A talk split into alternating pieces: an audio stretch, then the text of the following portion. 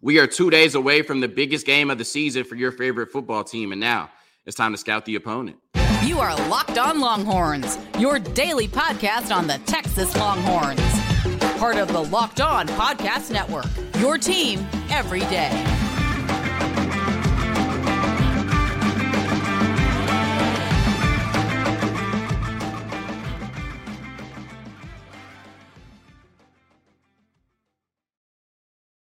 Locked on Longhorns, the show. Jonathan Davis, your host. Today's episode of Locked on Longhorns is brought to you by Game Time. Download the Game Time app, create an account, and use code Locked On College for $20 off your first purchase. And on today's episode of Locked On Longhorns, we are scouting the Alabama Crimson Tide. In the first segment, we're talking about their offense. In the second segment, we are talking about their defense. And in both segments, I'm talking about what Texas can do to have success on both sides of the ball. And in the last segment, we are splitting topics. First, Cole Hudson is back to getting first team reps at right guard this week in practice. And last but not least, your Texas football team just picked up their latest commitment. All of that and more on today's episode of Locked On Longhorns, part of the Locked On Podcast Network, your team every day. A couple of quick housekeeping notes before we get into the show. Uh, I just want to congratulate all of the Astros fans on the silver boot this year. You know, the Rangers were in control of the division for most of the year, and I came on here and took a couple jabs at Astros fans, and now the Rangers look like Errol Spence and the Astros look like Terrence Crawford, right? So, uh, like I said, congrats on the silver boot. It's a 162 game season, and looks like the Rangers only had 120 games in them. So, uh, the Astros should win the AL West and should make some noise in the playoffs playoffs uh, per usual. Also, if you're watching on YouTube and you enjoy the show, uh, as always, please like, please subscribe. I'm thankful for the support and on audio as well. Thankful for all of the support. We've grown so much uh, since February 20. 2022 of last year, and I owe that to everybody that watches and listens to the show. So now we're talking about Texas versus Alabama, uh, one of the biggest matchups of the year for both teams, and just one of the biggest matchups uh, for college football as a whole. And I think this game uh, means a lot. Obviously, you're hoping at the end of the season it'll have college football playoff implications, and you're hoping this is a matchup we can see a lot of in the future when Texas moves to the SEC. And you know, your hope that they're good competitive games uh, each time. But I think this is a huge game for each team, right? And I think each team comes in with a little bit of a different narrative surrounding their teams, right? Because you look at Alabama. Um, and they lost so much, losing Bryce Young and Will Anderson. And we heard all offseason about how, uh, you know, the quarterback competition was underwhelming. They had to bring in a transfer in like June or, or July to stabilize the quarterback room. And a lot of people just feel like you know maybe Alabama's on the way out, right? Maybe there's some chinks in the armor. They lost two games last year, and with Georgia emerging, you know, as the clear favorite in college football, LSU. I know they look bad in Week One, but they're going to make some noise in the SEC. A lot of people feel like you know maybe Nick Saban and this Alabama team, the dynasty is coming to an end, right? And I think that they're hell bent on proving that they're still the Alabama team that they've been the last 15 years on Saturday. For Texas, they come in with a different story, right? They come in with a different narrative. For the last 10 plus years, Texas has not lived up to expectations. Texas has been one of the laughing stocks of college football, and that comes with the expectations of being a blue blood program. We have to be honest and say for the last 10 plus years, Texas has nowhere near lived up to the expectations and what we expect from the flagship university in the state of Texas. But now We've seen the development for two years. We've seen the recruiting for two years. We know what Steve Sarkisian and the staff are capable of. And we expect year three to be the year that Texas gets back on the map, right? And if they're going to do that, it starts with a huge matchup this weekend against the Alabama Crimson Tide on the road, right? If Texas wants to be back right at the top of college football, then you have to win games like this on Saturday. So both teams are desperate to win this game for different reasons, as you should be, right? Like I said, it's one of the biggest matchups in college football, and I think we're going to learn about a lot about both teams on Saturday night. When we start talking about the Alabama Crimson Tide and their offense, uh, I watched the game against Middle Tennessee. I'm not sure if it's Middle Tennessee or Middle Tennessee State. Really doesn't matter. That's probably the last time I ever mentioned them on this podcast. Uh, but you know, Alabama won, I think 56 to seven or 56 to three. Right? They went out there and did what Alabama was supposed to do. And this is not the typical Alabama offense that we've been used to seeing, at least for the last uh, five to six years, when they had really exceptional quarterback play um, and NFL first round level receivers every year uh, on that offense, right? They've gone back to the bread and butter, right? Nick Saban and some of those old Alabama teams that really got the dynasty kicked off, right? This is a 12 personnel team, a lot of, uh, you know, five offensive linemen and two tight ends, a lot of heavy personnel that we saw the majority of from Texas last year, right? This Alabama team has really leaned into that, especially with Jalen Milroe's skill set, right? And they have three offensive linemen that weigh over 350 pounds. They have the biggest line across the board in college football, and it would be one of the biggest, if not the biggest, in the NFL. So, like I said, they really leaned into 12 personnel, and they're going to run a ball, the run the ball a ton this year, right? As far as their passing game. Um, I would say that against Middle Tennessee, you saw a lot of short passes, really getting the ball out quickly to their playmakers. They have a lot of really fast receivers and putting them in a position to make plays in space, right? Getting blockers out in front of them and allowing them to make plays after the catch. And when you come down and try to allocate resources to that dynamic run game, right, with all of their running backs and their quarterback, then they can hit you over the head in one on ones because Jalen Milroe has really good deep accuracy and all of their receivers can fly, right? It's a track, it's a track meet in Tuscaloosa, Alabama. So, like I said, in terms of their base offense, you're going to see a ton of 12 personnel. You're going to see a ton of runs, whether that's from their uh, running back room, who has five capable running backs in it, or from uh, Jalen Milroe and designed runs. And of course, you know, he's always a threat to take off in the passing game as well. And then a lot of short passes, getting the ball out of his hands quickly and then hitting you over the head deep if they have the opportunity to do so. I think when I look at Jalen Milroe specifically, you know, there's a narrative or a knock on him that he's not the best passer and he's more of a threat with his legs than his arm, right? But I think we saw a very composed uh, Jalen Milroe on Saturday against Middle Tennessee, who had great command of the offense. Now, I will say that he does not make more than one read on most plays, right? It kind of feels like the Jared Goff, Sean McVay offense where they're telling him in his ear where to throw the ball before the play starts, right? But that play was always open against Middle Tennessee State. Texas is going to have to do a good job of taking away his first read, actually making him go through progressions and making him challenge them in the passing game, right? Because if he can just run the ball all game and then make one read in the passing game, Texas is not going to have much of a chance to win or stop them right, with this uh, 12 personnel offense. I think two things that we didn't see a ton of that I thought maybe they were being vanilla or keeping until week two was we didn't see a ton of play action, right? And when you're talking about a team that wants to run a bunch of power run inside, they want to run a bunch of designed runs with Jalen Milroe, and they have five running backs to get the ball to, you would expect to see a lot of play action off of that. And we didn't see that a ton. And I think on their three deep passes for touchdowns, only one of them came off of play action, right?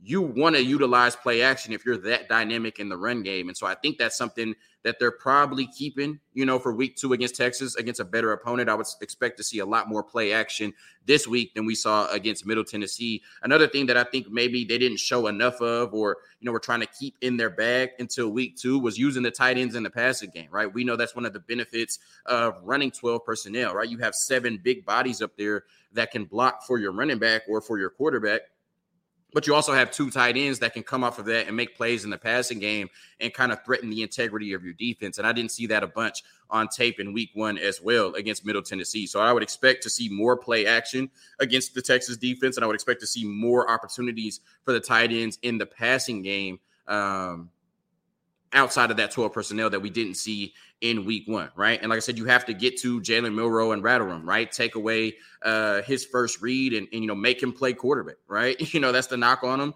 And I thought he was better passing the ball than he got credit for in week one, but still, that's not his strong suit, right? You have to make him go through multiple reads, make him scan the field, and then hopefully that leads to opportunities in the form of interceptions or turnovers for this Texas defense. Also, think, of course, he's very dynamic as a runner. And if you allow him to do that, in designed runs, then you're going to have a long day. But sometimes when he's passing and there's nothing there, he makes that decision to scramble too late, and that can lead to sacks and um, you know our Texas defenders getting to him um, and tackling him in the backfield. So he's very dynamic, you know, scrambling, and that's something that you always have to worry about. But you can kind of see the conflict of, oh, okay, do I stand in the pocket and make this throw, wait for my receiver to come open, or do I just take off? Now against Texas, a bigger game, he may just take off, right? And be that dynamic athlete that tries to carry them to victory. But against Middle Tennessee, you could see, you know, him thinking too much. You could see the confusion, the conflict of, damn, do I throw this ball or do I take off and run? And a lot of times he took off and ran too late, which led to a few sacks for Alabama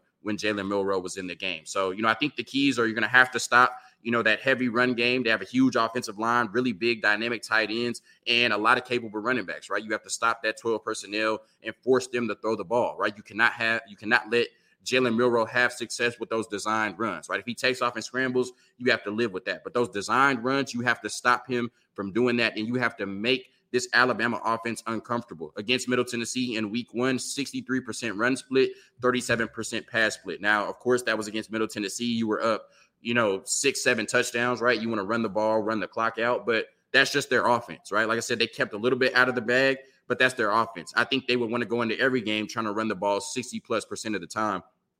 If they do that, that means they're having success doing that. And the Texas defense probably didn't do a good job of stopping them, right? But if you can make them, you know, throw the ball closer to a 50 50 split, then I think that works in the Texas defense's favor. And I think in this type of game, whoever has the best defensive showing will win. So a lot of 12 personnel from Alabama, a lot of quick throws, and then trying to hit you over the top with that deep ball, which Jalen Milroe is very capable of completing. But if you can stop them in the run game and turn them into a passing offense, then it should be advantage Texas Longhorns. A quick word from our sponsors, and then we're talking about what I saw from the defensive side of the ball and how Steve Sarkisian and Quinn Ewers can challenge them on the offensive side.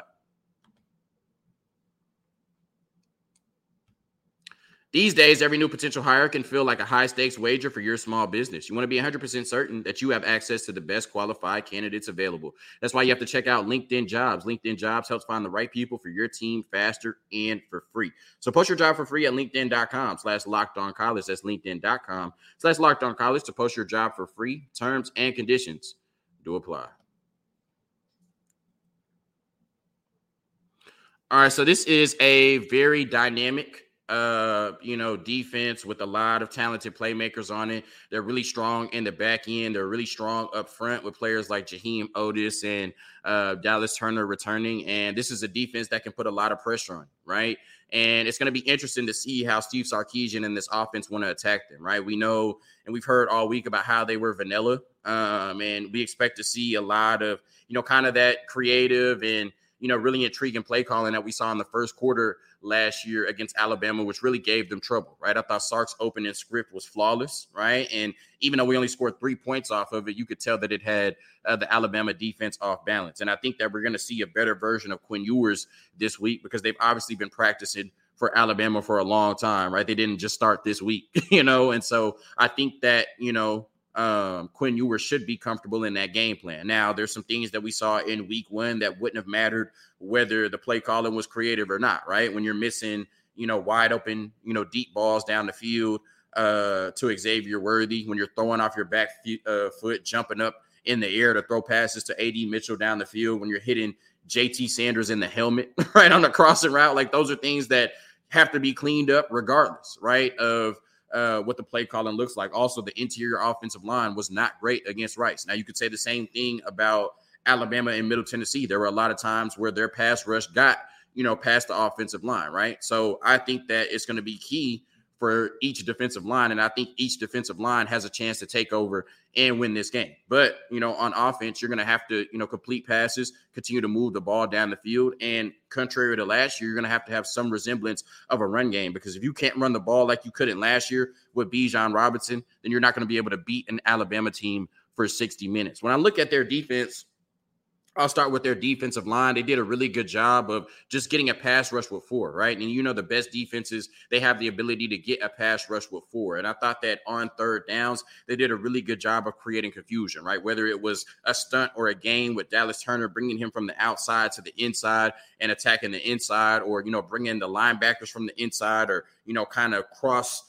blitzing them and then having them rush off the edge, whatever it was, right? We saw a lot of creativity against Middle Tennessee on week one from that defensive line and their linebackers in terms of getting to the quarterback. And that's something that's going to be a huge chess match in this game because we're going to see a lot of that from Pete Kwiatkowski as well. But we saw the struggles with our offensive line. And I also felt like we saw a lot of struggles with Quinn Ewers dealing with pressure, right? It just feels like now when he senses pressure, he's not comfortable and he starts to move a lot out of the pocket uh, or take off and run, right? He doesn't have the ability right now to stand in the pocket, deal with that pressure, and deliver strikes, right? And so we're going to see, you know, uh, Alabama defensive coordinator, Alabama defensive line, and their linebackers really try to get to Quinn Ewers, pressure him, and you know, rattle him and knock him off his pivot. And he's going to have to sp- have a special moment, um, probably the biggest game of his life, right? And show that he can stand in there, take that pressure, and deliver the ball. Because if he can, there will be a ton of opportunities one on one on the outside. And you would think that we have talented enough receivers in Jordan Whittington, uh, Xavier Worthy, and AD Mitchell on top of whoever else plays to win those one on one matchups. In terms of their corners on the outside, like I said, they're going to be in a ton of one on one opportunities. And you feel like like we saw in the first quarter last year, you have the type of playmakers that can win those one on one opportunities. But the problem is, you're talking about DBs that are really good in coverage, right? It's not just as simple as, oh, Xavier Worthy has a one on one, so he's going to win it, right? Their DBs are really good in coverage, led by Kool Aid McKinstry, and the pass rush gets there, right? You're not going to be covering they're not going to be covering our receivers for four, five, six, seven seconds, right? Because their pass rush is going to get there and they're going to do a good job of making sure that their pass rush gets there. So I think that Steve Sarkisian, in the same way that Alabama is going to have to do, is going to have to get the ball out quickly, you know, challenge the defense with a lot of play action and RPOs. Um, and you know, really kind of negate that pass rush, right? Because like I said, if you sit back there and try to have those longer developing passing routes and, and concepts, I don't think they're always going to be there, right? This is a defense that, like I said, is really predicated on the pass rush, get in there with four, but they can blitz, they can run stunts and run games to confuse this offensive line. And they have the DBs out there to play coverage on an island um, and force you to make tough throws. And Quinn Ewers is going to have to make tough throws like he did in the first quarter last year. In terms of our run game, right, it's going to come down to who wins in the trenches. But I think we have to show some resemblance of a run game to win against Alabama, right? I don't think you're going to be in a position where it's going to be a close game like last year, even though you couldn't run the ball. And so I'm not sure if Cedric Baxter is going to play. I think that's a huge loss, but Jaydon Blue and Jonathan Brooks are going to have to make some plays in the run game to open up more opportunities on the outside. And, you know, you have two really good safeties for Alabama, one of them being a true freshman in Caleb Downs. And I think that if you can run the ball effectively,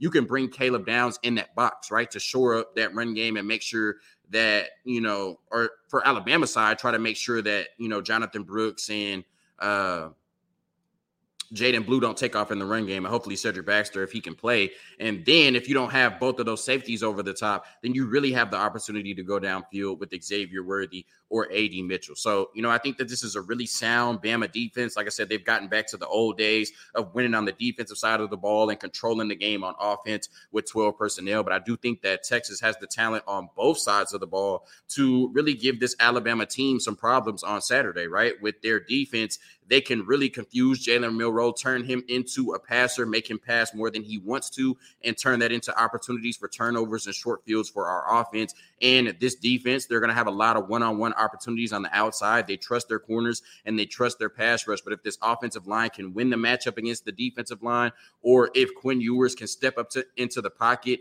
and kind of deal with that pass rush while still delivering strikes down the field, then this Texas offense certainly can cause problems for the Alabama Crimson Tide and their defense on Saturday. So it's going to be a lot of talented players, NFL players on the field, a lot of, you know, chess matches between, you know, offensive and defensive coordinators, uh, Nick Saban and Steve Sarkisian. And you're going to see all hands on deck, right? For both teams trying to win this game. And I think there are unique advantages and, uh, Oh, I'll say that. I think there are unique advantages for each team. And I think the team that exploits the other team's disadvantages more on Saturday will come out of Tuscaloosa with the win. A quick word from our sponsors. And then we're talking about Cole Hudson taking first team reps at right guard. And then the latest commitment for your favorite football team.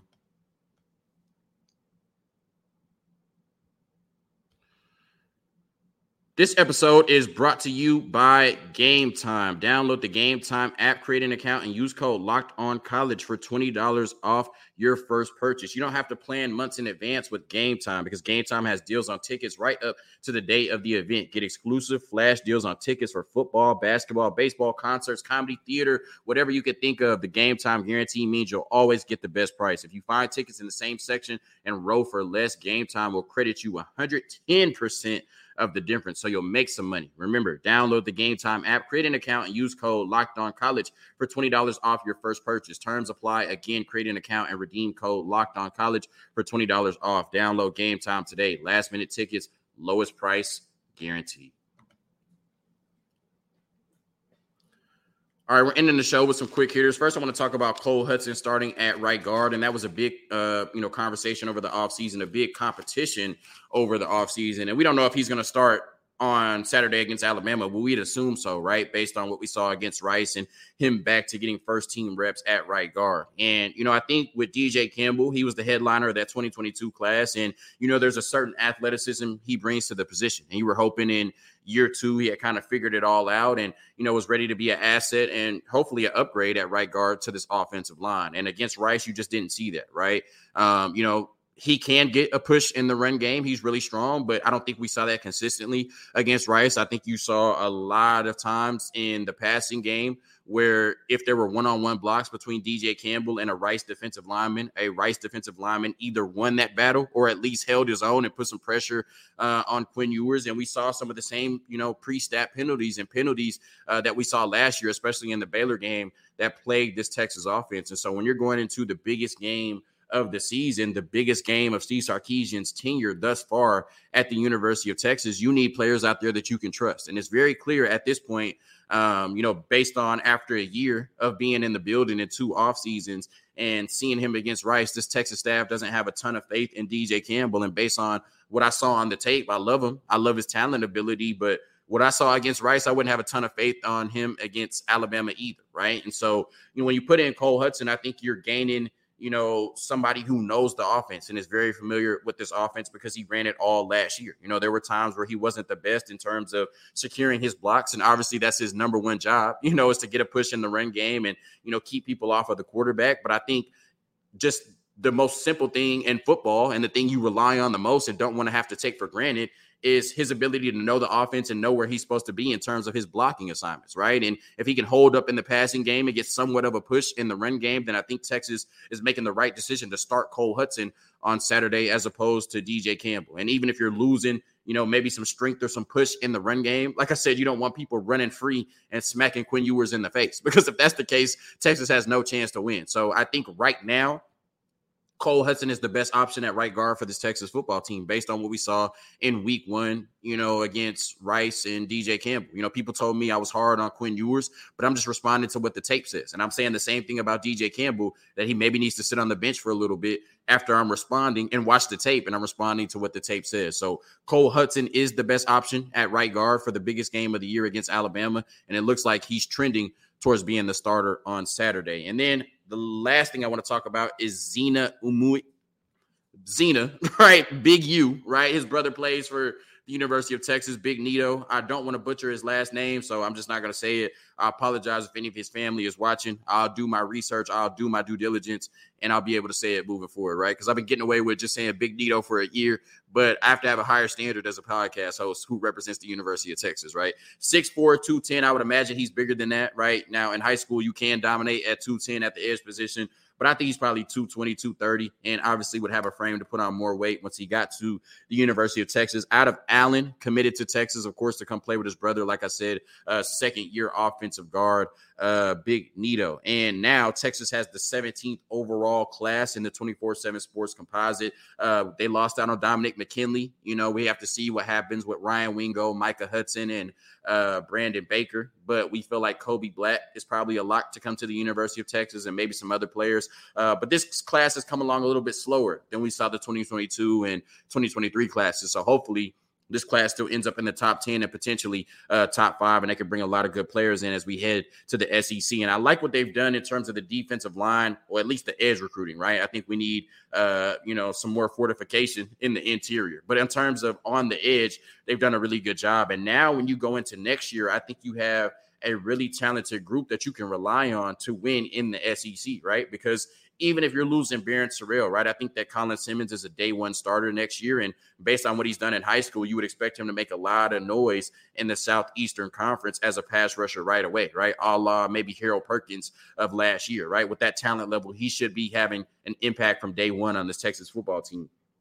Then you brought in a lot of players like Zina, Colton Vasek, Ethan Burke, you know, J'Mond Tapp, Jere Bledsoe, Tausili Akana, right? Maybe not just dudes, Justice Finkley, right? Maybe not dominant players like you expect Colin Simmons to be, but certainly players that can go out there and make plays for this Texas football team in the run and the pass and get to the quarterback, especially in big situations. So I love what they've done uh, with this pass rush. I've loved what they've done with the edge position, not just in terms of recruiting, but bringing them in and actually developing them. And I think going into the SEC, you have a really good unit of pass rushers that can make an impact for this Texas football team. Now, if we can get some dudes in the interior, the same way that we got dudes on the edge, then you're looking at a team that certainly can continue to win in the trenches at the highest level in the SEC. Thank you for tuning in to another episode of Locked on Longhorns, part of the Locked on Podcast Network, your team every day. Tomorrow, you can expect a crossover with me, the host of Locked on Bama, and the host of Locked on SEC, getting you ready for one of the biggest games of the college football season. Hook 'em. Peace.